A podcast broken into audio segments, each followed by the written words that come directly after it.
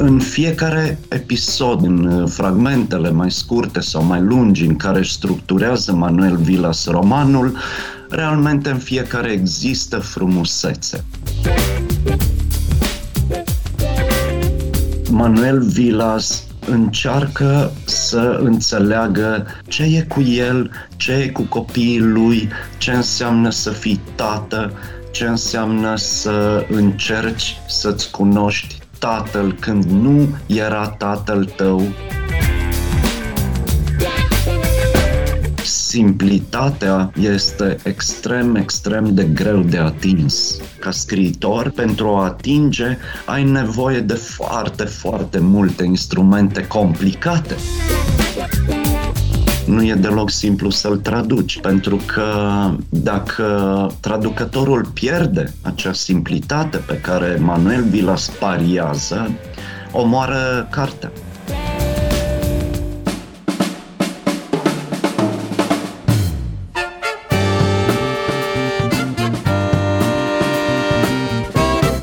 Timpul prezent în literatură.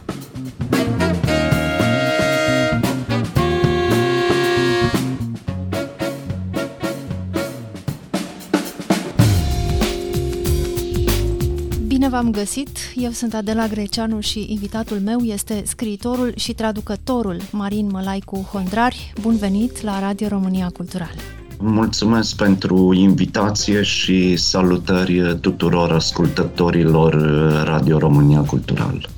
Vorbim astăzi despre un roman care a cucerit Spania, dar și alte țări europene, în toate a fost frumusețe, se numește, în varianta în limba română și autorul ei este Manuel Vilas.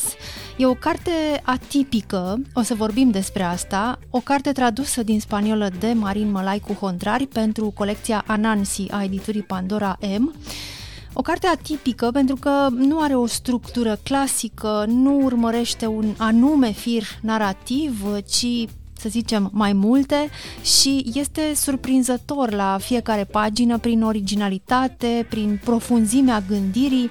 Naratorul povestește mult despre părinții săi, despre pierderea lor, despre moarte și degradare și suferință, dar și despre viață și bucuria de a trăi, despre Spania anilor 70, 80, 90, 2000, Cartea e împărțită în capitole scurte, unele foarte scurte, de o pagină sau chiar mai puțin, care relatează câte un episod din diverse perioade ale vieții naratorului.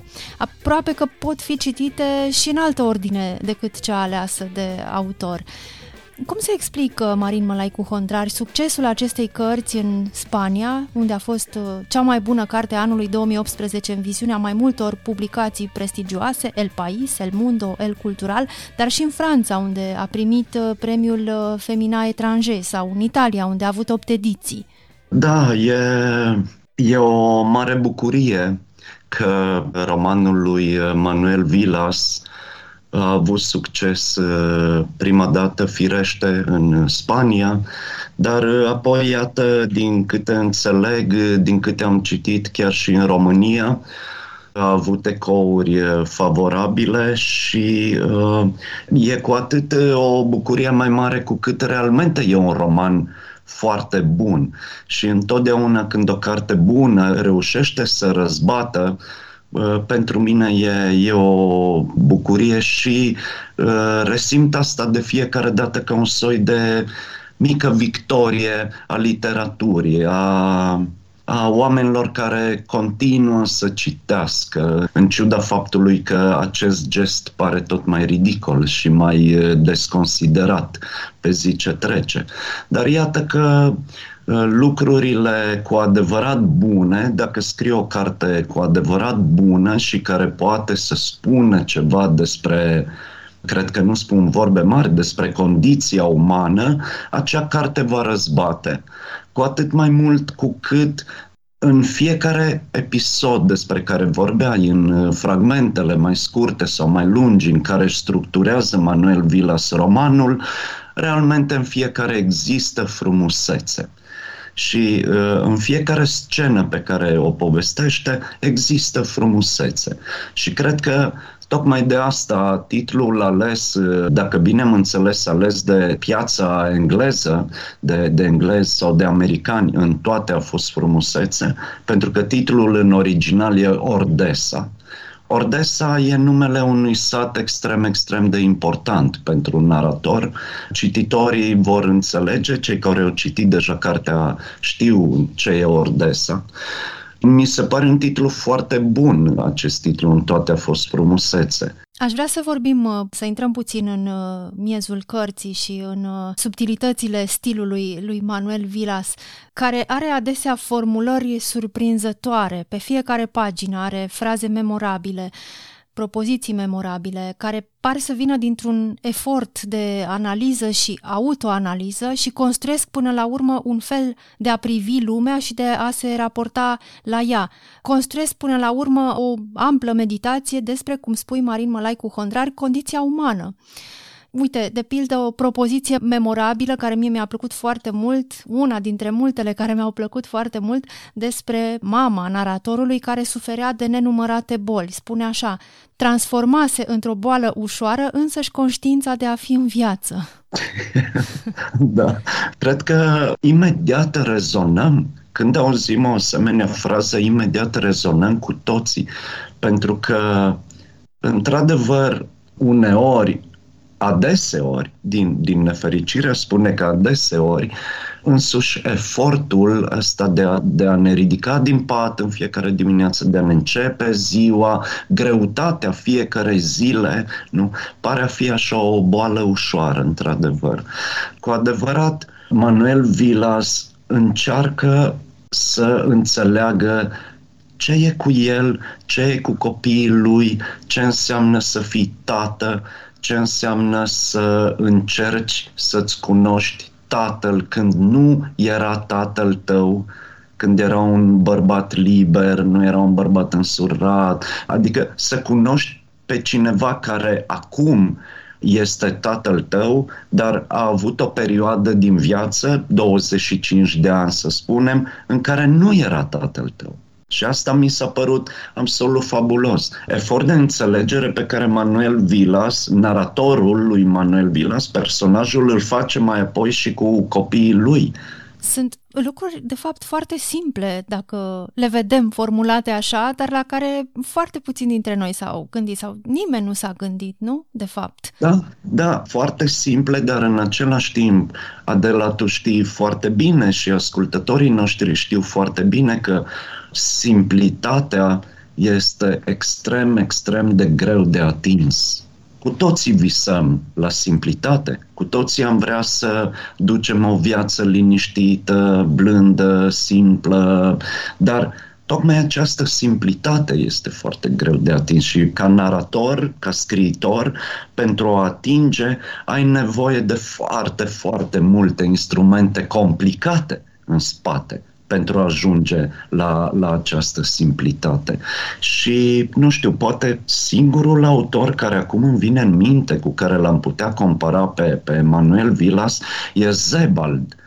Dar Zebald merge în altă direcție, dar cumva cam pe acolo, în rest nu știu, nu știu cu cine. Eu mă gândeam și la Fernando Psoa, la Cartea Neliniștirii, mai ales apropo de propoziția citată cu o boală ușoară conștiința de a fi în viață, spune Psoa pe undeva, nu mi-am dorit mare lucru de la viață, doar să am un petic de pământ, un petic de cer, un colț de pâine și să nu mă apese prea mult conștiința faptului că exist. Oh, da, dar uite, vezi, par niște lucruri extrem de simple, să ai un petic de pământ, un petic de cer, știi, și un petic, doar un petic din conștiința faptului că există.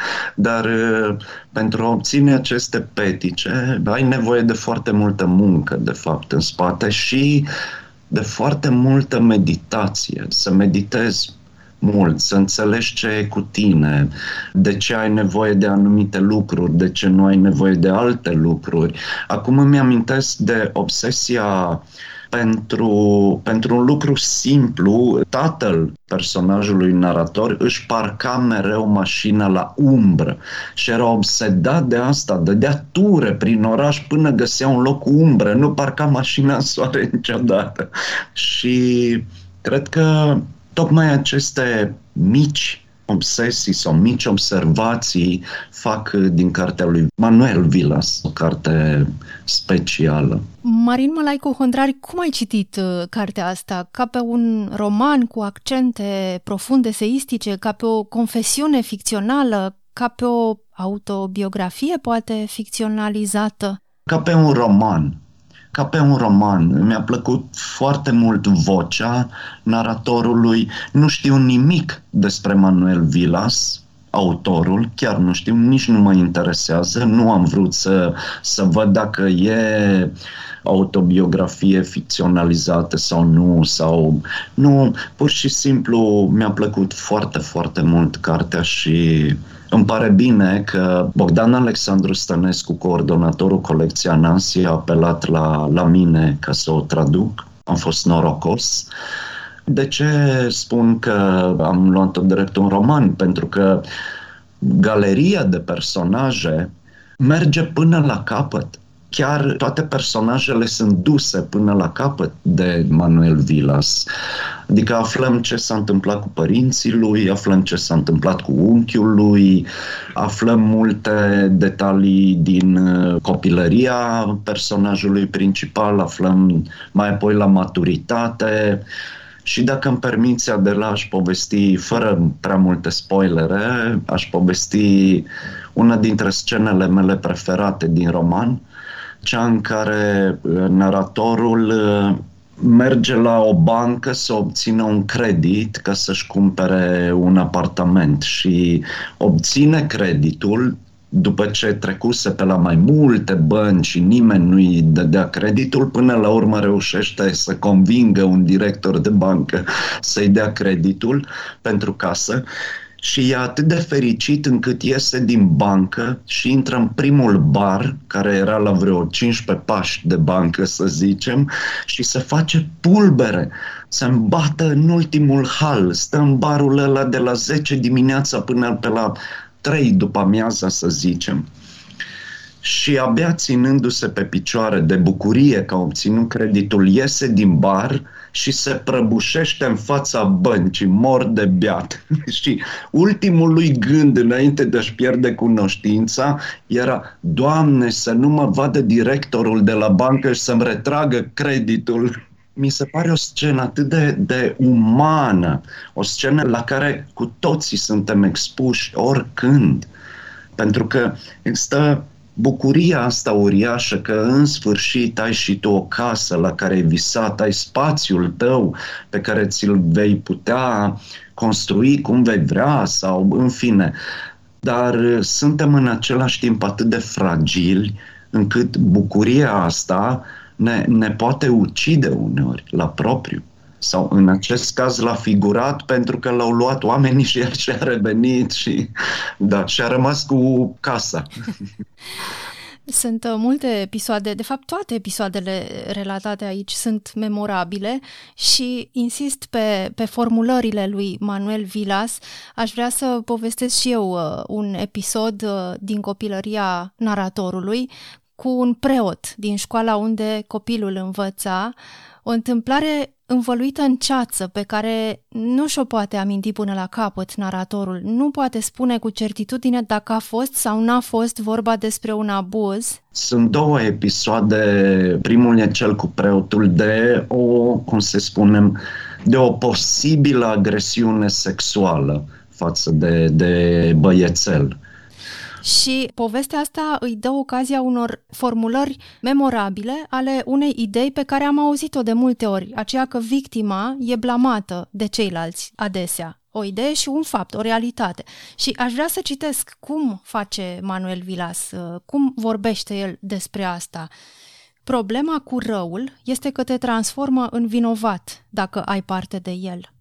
Acesta este marele mister al răului, Întotdeauna, victimele sfârșesc prin a fi vinovate de ceva al cărui nume este din nou răul. Victimele sunt întotdeauna excremențiale.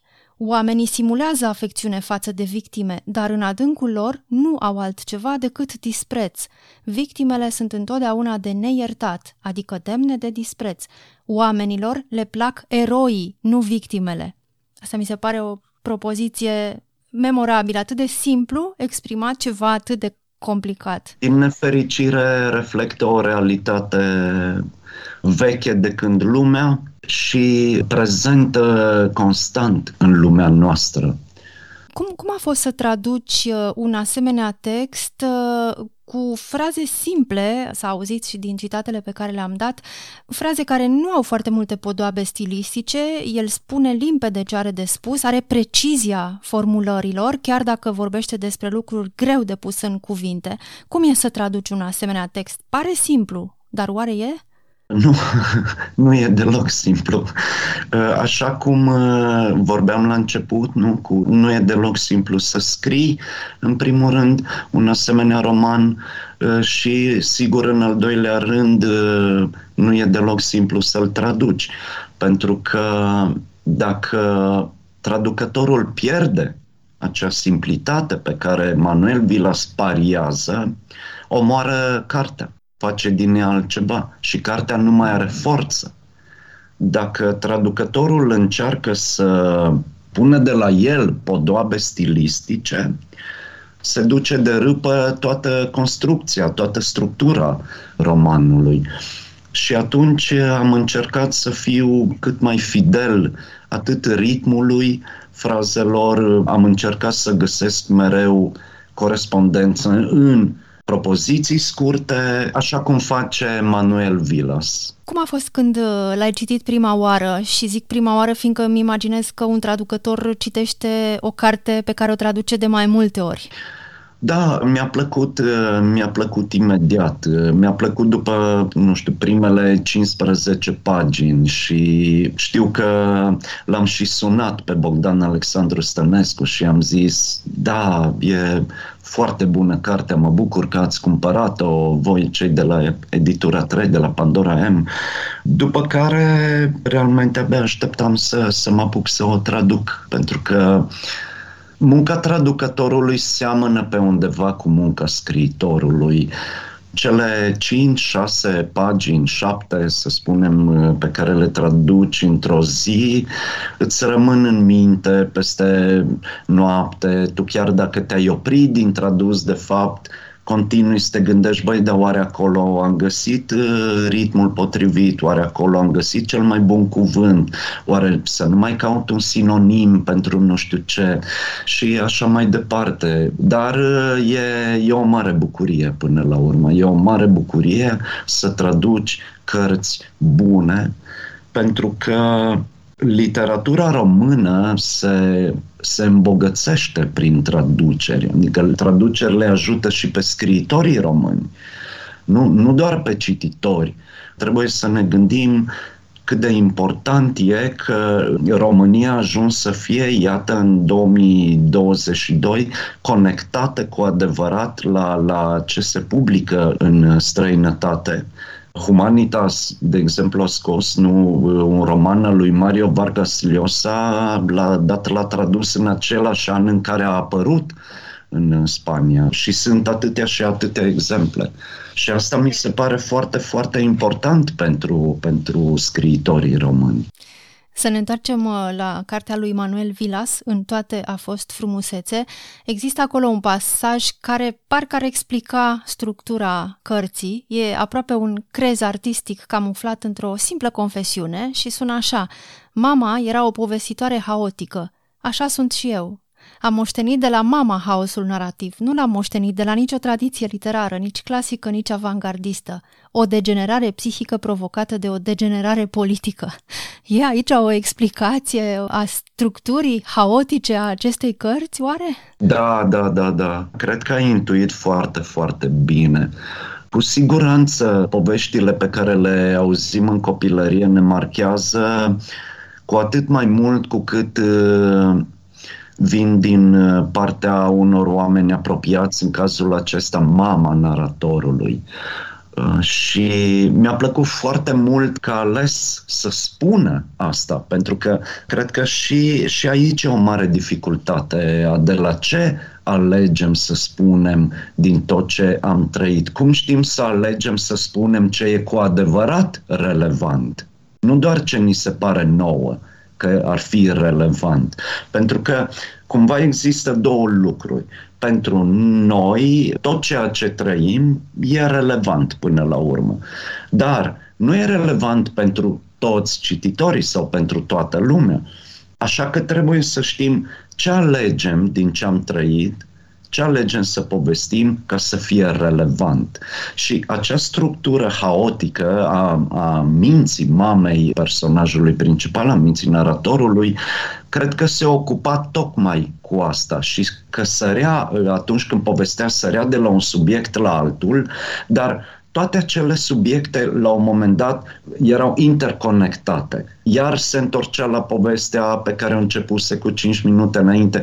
Deci, cumva, tot ce spunea ea era relevant până la un punct. Și cred că asta e marea lecție a romanului lui Manuel Vilas, să știi să alegi să spui odată cu simplitate și a doar să spui doar ce e relevant. Deci o dublă simplitate în scriere.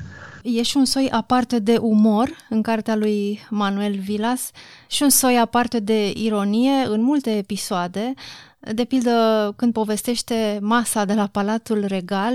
Oh, e absolut fabuloasă, da, da, da. O masă în onoarea laureatului premiului Cervantes din acel an.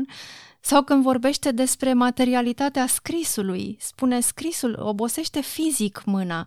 Moise a scris 10 porunci pentru că a obosit să tot scrijelească în piatră. Da, da, da.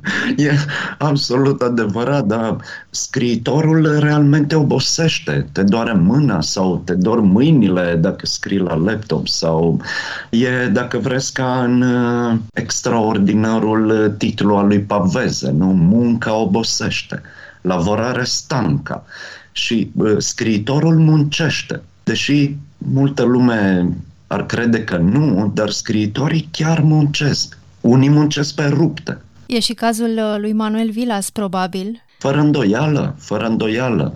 Doar că produsul finit, să spunem, al muncilor, pare așa întotdeauna fragil, repet, și poate chiar derizoriu. Dacă îți spune cineva, băi, am lucrat șase ani la o carte de 120 de pagini, lumea crede că a cam tras chiulul în cei șase ani a tras mâța de coadă. Dar nu e așa deloc. Nu, nu. Scriitorii chiar muncesc foarte, foarte mult.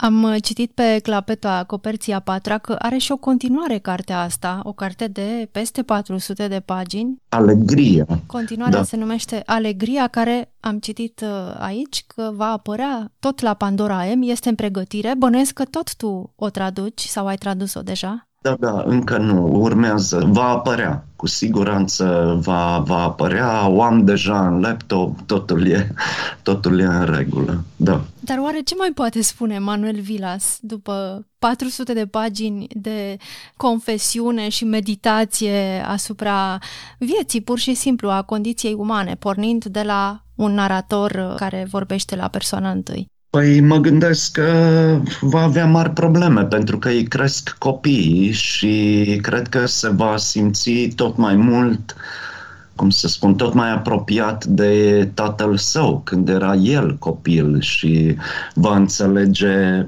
cu atât mai bine cum sunt relațiile astea atât de complicate între copii și părinți.